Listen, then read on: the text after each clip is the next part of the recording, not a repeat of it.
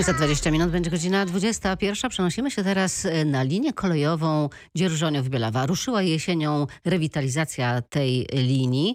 Teraz okazuje się, że nie wszyscy tej linii chcą. Na trasie wylotowej numer trzysta osiemdziesiąt cztery z Bielawy na billboardzie specjalnym takim wyświetlany jest komunikat, który budzi spore emocje.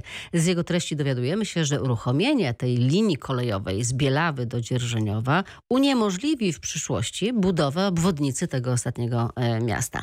Z inicjatorem postawienia tego billboardu i z mieszkańcami rozmawiał nasz reporter Piotr Osowicz. Zacznijmy może od mieszkańców. Czego oni chcą? Obwodnicy czy linii kolejowej? Zdecydowanie bardziej niż kolej dla Bielawy, tak bym powiedział. Też tak uważam, podzielam zdanie kolegi. Dlaczego? Ograniczenie ruchu w mieście najlepiej, żeby tak zrobić, żeby tiry leciały po prostu bokiem, bo tutaj czasami w godzinach szczytu jest naprawdę ciężko z ruchem. Zakorkowane jest strasznie, a tym szynobusem mało kto jeździ. Tylko o szóstej rano tam po dwie trzy osoby. Tak, proszę pana, szczególnie dla mnie, ja jestem z Bielawy, dojeżdżam do pracy na strefę w Dzierżoniowie i bardzo dużo czasu tracę w tej chwili dojeżdżając przez miasto, szczególnie jeżeli chodzi o przejazd kolejowy. Czasami stoję w kolejce od stacji Orlen do przejazdu. Zanim dojadę, dwa razy pociąg przejeżdża. Dużo czasu zajmuje dojazd. Mniej będzie ruchu, bezpiecznie przede wszystkim. Czyli słychać, że obwodnica. W ten głos mieszkańców wsłuchał się lokalny przedsiębiorca Piotr Okoniewski, który właśnie postawił billboard.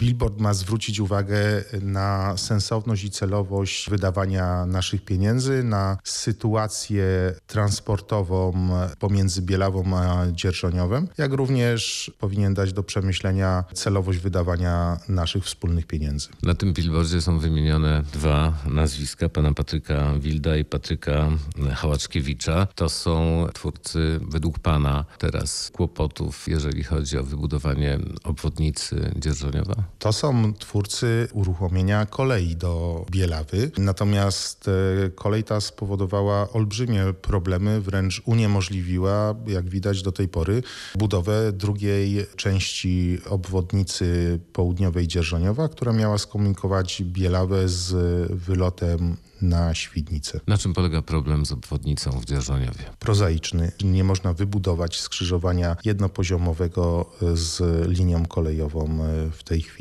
w miejscu skrzyżowania, gdzie było planowane rondo. W związku z tym jedynym rozwiązaniem tego problemu jest budowa wiaduktu. Oceniamy dzisiaj, że budowa tego skrzyżowania dwupoziomowego może kosztować od trzydziestu do sześćdziesięciu milionów złotych. Nikt nie popatrzył na mapę? Wszyscy wiedzieli, łącznie z naszymi lokalnymi politykami oraz zarząd województwa, że odbudowa tej linii uniemożliwi tanie i szybkie wykonanie drugiej części etapu południowej obwodnicy Dzierżoniowa, jednakże były to decyzje polityczne idące przeciwko zdrowemu rozsądkowi i głosom mieszkańców Bielawy i Dzierżoniowa.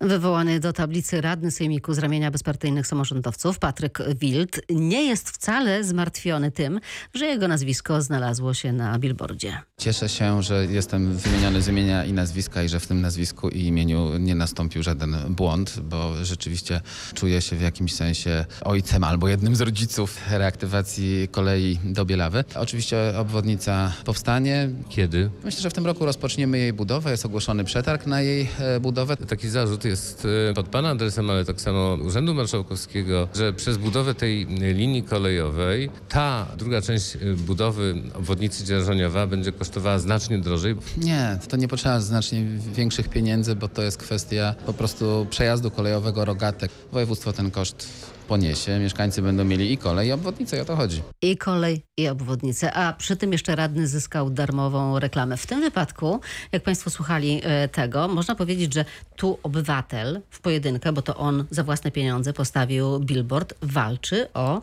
publiczne pieniądze. Pani profesor, jak pani by to skomentowała? Ja myślę, że tutaj przede wszystkim mamy do czynienia z pewnym konfliktem interesów, tak? I to niestety też się często zdarza, tak, że dla jednych będzie, będzie ważny ten pociąg i ta możliwość komuniko- komunikacji P K P, tak, a, a dla innych jednak ta droga. Oczywiście to, wydaje mi się, że to można tam połączyć, że, że jak ten radny deklarował, to będzie można po- połączyć. Ale mamy tutaj do czynienia z tym billboardem, czyli z nową formą wypowiedzi. A zupełnie teraz ludzie mają no, inne środki wypowiadania swoich opinii.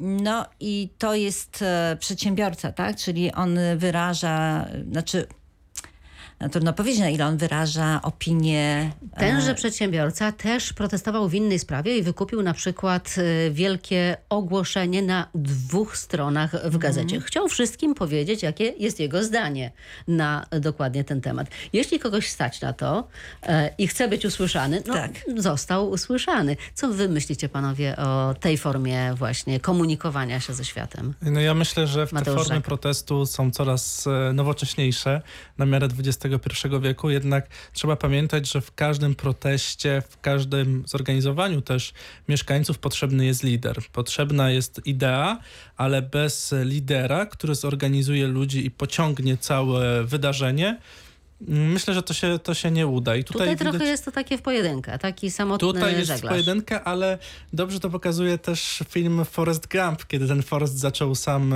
biegnąć, biegnąć i dołączali się do niego mieszkańcy. Ja na przykład jako społecznik czasami się czuję jak ten Forrest Gump, ale z czasem widzę, że coraz, coraz więcej osób się dołącza i kiedy mam momenty zwątpienia, to zawsze trafię na taką osobę, która powie: dobrze, trzymamy za pana kciuki, niech pan dalej walczy, jesteśmy za panem. O liderach jeszcze za chwilę więcej, natomiast pracownicy jednego z wrocławskich szpitali mieli taki pomysł, pamiętam, aby przed szpitalem wywiesić wielki billboard adresowany do dyrektora. Mieli na nim napisać: panie dyrektorze, czas może... czas na emeryturę, ze znakiem zapytania. Co to pokazuje, pani profesor? No, pokazuje przede wszystkim te nowe możliwości. Ale, ale też, też nie bezsilność taką, że a, oni... No, nie, no z jednej strony może i bezsilność, ale z drugiej strony jednak też no, rodzaj odwagi, jeżeli by tak, że nie chodzą tylko po kątach i szepczą, ale że rzeczywiście się zorganizowali, żeby zrobić coś takiego. No niewątpliwie z tym, w tych różnych sytuacjach mamy do czynienia także z różnymi konfliktami interesów i z takimi sytuacjami też będziemy mieli do czynienia i ludzie będą tutaj wykorzystywali właśnie takie różne formy komunikacji z innymi. Ja, to, ja tak się zastanawiam, pani mówiła o odwadze, ale czasami wydaje mi się, że tutaj też chodzi o pewną anonimowość, bo nikt się nie zdobył, żeby pójść porozmawiać z dyrektorem. Ja widzę, że to, to, tego typu formy są bardzo e, często w internecie widoczne, kiedy e, ludzie bardzo jednoznacznie wyrażają swoją opinię, ale nie są gotowi się pod tym podpisać. E, to prawda, I tego, to prawda. Te, te, tego szczególnie myślę, że internet jest pełny, bo internet jest wo, pełen w ogóle wszelakich idei i różnego rodzaju protestów. To jest, to jest chyba, wydaje mi się, dzisiaj najpopularniejsza tak naprawdę forma do wyrażania swoich opinii. Jak to łatwo napisać, można byłoby powiedzieć. Za chwilę jeszcze właśnie wrócimy do rozmowy i porozmawiamy o liderach, o tych, którzy ciągną te inicjatywy.